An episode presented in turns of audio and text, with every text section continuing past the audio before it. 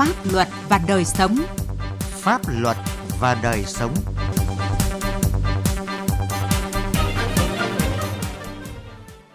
Kính chào quý vị và các bạn. Chương trình Pháp luật và đời sống hôm nay có những nội dung sau. Chống người thi hành công vụ là cảnh sát giao thông ngày càng phức tạp. Cần giải pháp căn cơ ngăn chặn nhập lậu thuốc lá nguyên liệu. Pháp luật đồng hành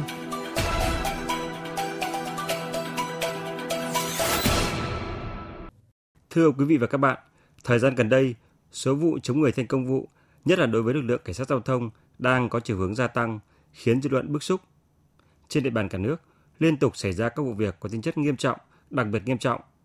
Thực trạng này đòi hỏi một giải pháp đủ sức gian đe, đảm bảo thượng tôn pháp luật. Bài viết sau của phóng viên Quang Chính đề cập nội dung này. Ngày 18 tháng 6 vừa qua, trên tuyến đường Quản Lộ Phụng Hiệp, Tổ tuần tra cơ động phòng chống dịch COVID-19 thị xã Ngã Năm, tỉnh Sóc Trăng tiến hành dừng xe đầu kéo do Vũ Đình Đức, 35 tuổi, quê ở tỉnh Hải Dương, điều khiển để kiểm tra khai báo y tế. Thay vì xuống xe khai báo, tài xế này bất ngờ thông chốt bỏ chạy. Khi đến địa bàn xã Đại Tâm, huyện Mỹ Xuyên, tỉnh Sóc Trăng, xe của Đức gặp nhiều ô tô được trưng dụng để chặn đường. Thay vì dừng lại, Đức lao xe vào các phương tiện khiến các xe này bị hư hỏng. Sau gần một giờ rượt đuổi, xe của Đức bị chặn lại. Qua test nhanh, cơ quan chức năng phát hiện tài xế này dương tính với ma túy. Trước đó, ngày 16 tháng 6, tại ngã tư đường 22 tháng 12, giao với quốc lộ 13 ở phường Thuận Giao, thành phố Thuận An, tỉnh Bình Dương, tổ công tác thuộc Phòng Cảnh sát Giao thông Công an tỉnh Bình Dương phát hiện ô tô 7 chỗ không chấp hành hiệu lệnh biển báo nên ra hiệu lệnh dừng xe. Thay vì chấp hành, tài xế tăng ga bỏ chạy, chèn ép xe mô tô đặc trùng, khiến một cán bộ của tổ công tác ngã xuống đường, chấn thương. Truy đuổi hơn 10 km trên đường, lực lượng chức năng mới khống chế được tài xế này. Đối tượng khai nhận tên là Trần Văn Thủy. Kết quả kiểm tra nhanh, Thủy dương tính với chất ma túy. Đây chỉ là hai trong số rất nhiều vụ chống người thi hành công vụ xảy ra trong những tháng đầu năm nay. Ông Phạm Trường Giang ở phường Cẩm Trung, thành phố Cẩm Phả, tỉnh Quảng Ninh cho rằng các vụ việc chống người thi hành công vụ là cảnh sát giao thông cần phải xử nghiêm mới có sức gian đe.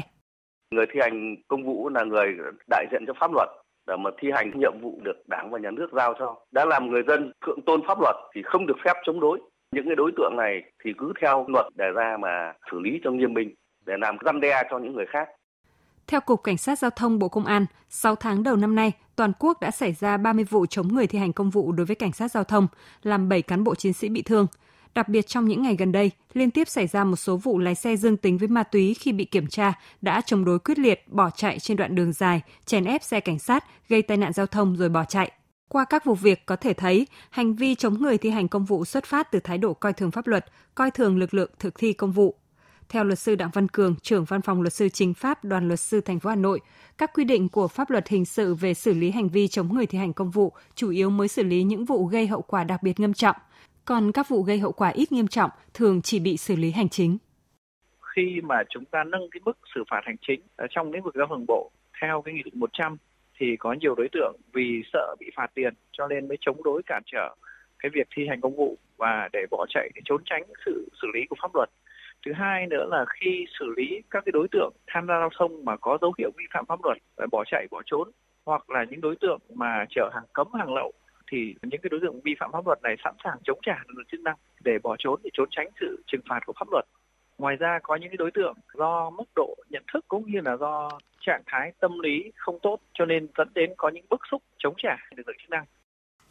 Tình trạng chống người thi hành công vụ nói chung và lực lượng cảnh sát giao thông nói riêng đã và đang là vấn đề nghiêm trọng, phức tạp, cần phải đấu tranh ngăn chặn kịp thời để đảm bảo sự nghiêm minh của pháp luật. Đại tá Đỗ Thanh Bình, Phó Cục trưởng Cục Cảnh sát Giao thông Bộ Công an đề xuất chính phủ sớm ban hành quy định về các giải pháp phòng ngừa, ngăn chặn tình trạng chống người thi hành công vụ và cưỡng chế thi hành quyết định xử phạt trong công tác bảo đảm trật tự an toàn giao thông.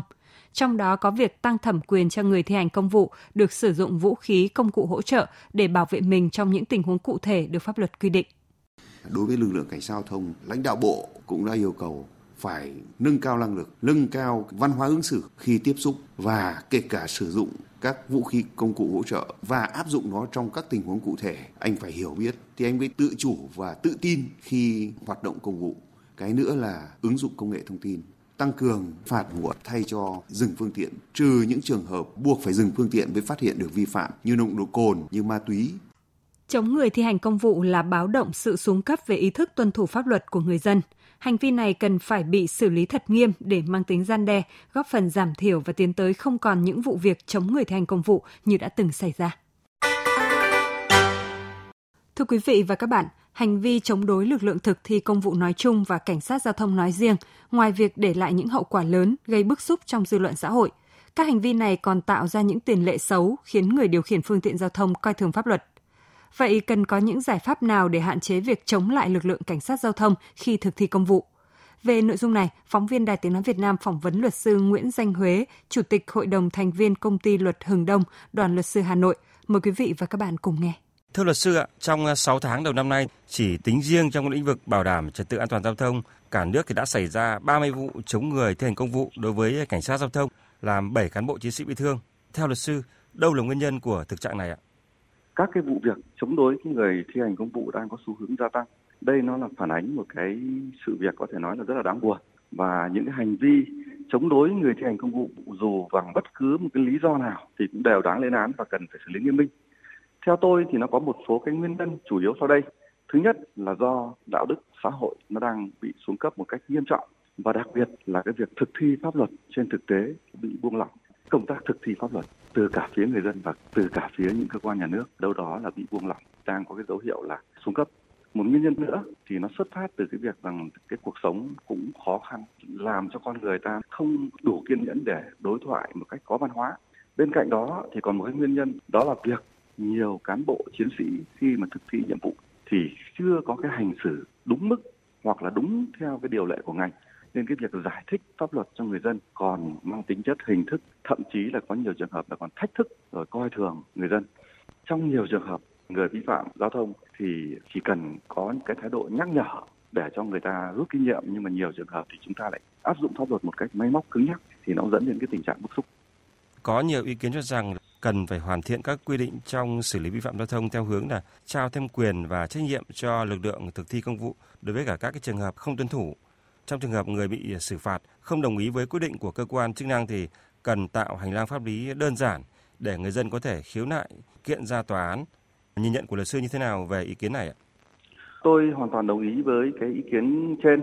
Cái khía cạnh thứ nhất ấy, trao thêm quyền cho những người thực thi công vụ thì tôi nghĩ rằng hiện nay Bộ luật hình sự đã có quy định tại điều 330 là xử phạt đối với cái hành vi là chống người thi hành công vụ và cái mức hình phạt có thể lên đến 7 năm tù. Về hành lang pháp lý thì chúng ta hoàn toàn có thể đủ sức răn đe để phòng ngừa tội phạm trong cái lĩnh vực này.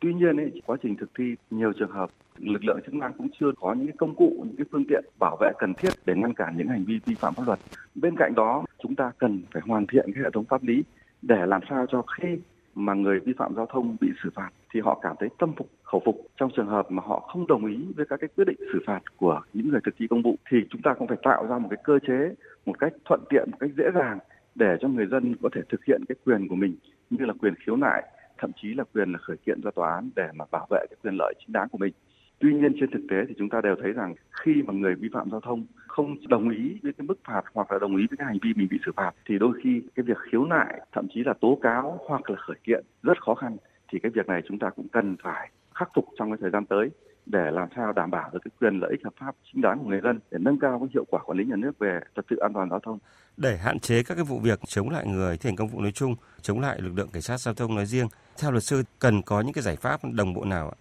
Thì theo tôi chúng ta phải có hai cái giải pháp chính. Thứ nhất phải hoàn thiện các cái quy định của pháp luật để người thực thi công vụ cũng phải thực thi một cách nghiêm minh và người dân thì cũng phải chấp hành nghiêm minh cái quy định của pháp luật. Thì đây nó là một cái yếu tố mà cần một cái giải pháp tổng thể trình độ dân trí phải được nâng cao. Thứ hai là làm gương của những người thực thi công vụ của những cơ quan nhà nước phải đi đầu để làm cái tấm gương, soi chiếu để người dân noi theo trong cái việc là chấp hành và thực thi pháp luật. Hiện nay thì chúng ta hoàn toàn có thể sử dụng camera ghi hình, tăng cường cái việc xử phạt qua camera. Như thế nó tránh được những cái tiêu cực, những cái bức xúc của người dân và nó hạn chế cái việc khiếu nại khiếu kiện. Khi đã có camera ghi hình thì thường thường những cái thiết bị này thì đã phản ánh cái độ trung thực, cái độ chính xác nên là khi bị xử phạt thì thường thường là người dân là tâm phục khẩu phục. Như thế nó cũng hạn chế được tiêu cực trong xử phạt vi phạm hành chính và nó cũng làm cho cái việc mà chúng ta không phải sử dụng nhiều con người gây tốn kém gây lãng phí về thời gian và tiền của. Xin cảm ơn luật sư ạ. Thưa quý vị và các bạn, Nhiều năm qua, tình trạng nhập lậu, vận chuyển, tàng trữ trái phép thuốc lá nguyên liệu dạng lá qua khu vực biên giới tỉnh Cao Bằng diễn biến phức tạp. Lực lượng chức năng địa phương đã triển khai nhiều biện pháp ngăn chặn, nhưng tình trạng này vẫn chưa thể chấm dứt. Việc tìm một giải pháp căn cơ để có thể hạn chế tiến tới chấm dứt việc nhập lậu thuốc lá nguyên liệu đang được các cơ quan chức năng ở tỉnh Cao Bằng hướng tới. Ghi nhận của công luận phóng viên Đài tiếng nói Việt Nam thường trú khu vực Đông Bắc. Khu vực biên giới xã Ngọc Côn, huyện Trùng Khánh được xem là điểm nóng về tình trạng nhập lậu cũng như vận chuyển thuốc lá nguyên liệu ở Cao Bằng. Sông Quê Sơn là một trong những tuyến đường vận chuyển chính mà các đối tượng hai bên biên giới lợi dụng triệt đề. Khi đêm tối hoặc khi lực lượng tuần tra không có mặt, các đối tượng phía Trung Quốc thả từng bao thuốc lá nguyên liệu được bọc kín xuống sông để đồng phạm phía Việt Nam đón sẵn rồi vớt lên. Việc liên lạc, giao dịch giữa các đối tượng đều qua mạng xã hội nên việc phát hiện, điều tra, xử lý gặp nhiều khó khăn. Lực lượng biên phòng, công an ở khu vực biên giới vừa phải căng mình chống người xuất nhập cảnh trái phép, vừa phải tập trung xử lý tình trạng buôn lậu thuốc lá nguyên liệu. Với tuyến biên giới dài đến hơn 24 km, có nhiều đường mòn lối tắt, nên việc phát hiện gặp nhiều khó khăn.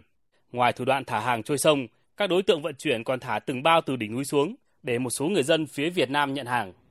Từ đầu năm đến nay, các đơn vị đã phát hiện đến hơn 100 vụ, tăng vật thu giữ là hơn 57 tấn thuốc lá nguyên liệu. Khó khăn nhất là các đối tượng chủ hàng không xuất hiện mà chỉ thuê người dân địa phương đi bốc vác. Nhiều người sẵn sàng vứt hàng bỏ chạy khi bị phát hiện. Trung tá Lý Văn Tương, Phó đồn trưởng đồn biên phòng Ngọc Côn cho biết. Khi các đối tượng đi là phân công cắt cử, gác từng đoạn một, cho nên là dù là có thông tin, đấy, nhưng mà khi cơ động cái là giải tán hết, đấy, phi tang hết mà tìm ra đối tượng chủ mưu cầm đầu, đối tượng đầu nậu rất là khó. Đấy, mà đặc biệt là đấu tranh cái đối tượng này để đưa đối tượng vào cái đối cái diện hình sự rất là khó bởi cái số lượng khi mà bắt được ấy thì không khai thác hầu như là không không không tìm được cái đối tượng chủ mưu thì dân thì mỗi người bao thì về cái số lượng thì không thể truy tố người ta được. Đấy chỉ có phạt hành chính. Đấy, thậm chí là phạt không có tiền nộp. Đối tượng buôn lậu vận chuyển thuốc lá nguyên liệu tại cao bằng còn dùng nhiều thủ đoạn để qua mặt lực lượng chức năng như ngụy trang bằng cây cối trả trộn vào sản phẩm thuốc lá nguyên liệu được trồng tại địa phương hoặc gom hàng chỉ ở quy mô 1 tới 3 tấn rồi dùng ô tô tải, thậm chí xe bán tải, xe du lịch vận chuyển hàng tới nơi tiêu thụ. Nhiều vụ việc bị phát hiện, nhưng phần lớn chỉ xử lý hành chính, phạt tiền và thu giữ hàng hóa. Nhiều khu vực trồng thuốc lá của Cao Bằng cũng tập trung gần biên giới. Chỉ cần đi sâu vào nội địa, các kiện hàng này dễ dàng trà trộn vào nhà dân hoặc các kho bãi tập kết, sau đó hợp thức hóa nguồn gốc. Đại tá Hoàng Văn Trọng, trưởng phòng cảnh sát kinh tế, công an tỉnh Cao Bằng nói lực lượng chức năng mà thực hiện cái nhiệm vụ ở biên ấy thì so với cái địa bàn cao bằng là bằng khi mà thuốc lá lá đã nhập vào đến một là số ít hai là không phát hiện qua cái lúc qua biên chính vì thế thì các vụ việc được phát hiện là chủ yếu là xử lý về hàng hóa không rõ nguồn gốc xuất xứ chúng tôi xác định thời gian tiếp theo thì tăng cường công tác phối hợp với các lực lượng chức năng như ờ, lực lượng biên phòng, như là hải quan, như quản lý thị trường để kịp thời trao đổi thông tin và tiến hành các hoạt động kiểm tra liên ngành theo chuyên đề. Một trong những nguyên nhân khiến thuốc lá nguyên liệu nhập lậu vào Việt Nam là lợi nhuận lớn. Trung bình 1 kg phía bên kia biên giới chỉ có giá khoảng 15 tới 20 000 đồng. Nhưng khi sang biên giới Việt Nam, giá lên đến 40 tới 50 000 đồng 1 kg. Ông Trịnh Trường Huy, Chủ tịch Ủy ban Nhân dân huyện Trùng Khánh, tỉnh Cao Bằng cho rằng đây là những nguyên liệu giá rẻ, kém chất lượng. Nhiều người dân vì tham lợi nhuận đã tiếp tay cho việc vận chuyển. Hoạt động à, vận chuyển buôn lậu thuốc lá lá này sẽ ảnh hưởng thất thu ngân sách của địa phương. Huyện thì cũng mong muốn là được nhập khẩu chính thức nguyên liệu thuốc lá qua cái địa bàn của tỉnh thì khi đấy là cái những cái hoạt động buôn lậu này tôi có nghĩ là sẽ giảm hẳn hoặc là dứt điểm.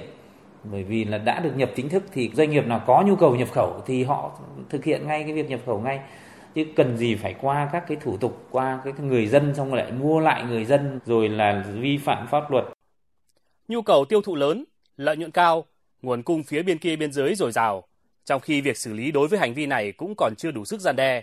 có lẽ đang là những trở ngại lớn cho công tác ngăn chặn hành vi nhập lậu thuốc lá nguyên liệu qua biên giới tại Cao Bằng. Do đó, để hạn chế, tiến tới chấm dứt tình trạng này, Cao Bằng cần sớm có những giải pháp căn cơ hơn để nâng cao hiệu quả công tác ngăn chặn, xử lý nhằm tránh thất thu cho ngân sách nhà nước và hạn chế nguy cơ dịch bệnh có thể lây lan từ những hoạt động vận chuyển hàng hóa trái phép qua biên giới. Chương trình pháp luật và đời sống hôm nay do biên tập viên Quang Chính thực hiện. Xin chào và hẹn gặp lại quý vị và các bạn trong các chương trình sau.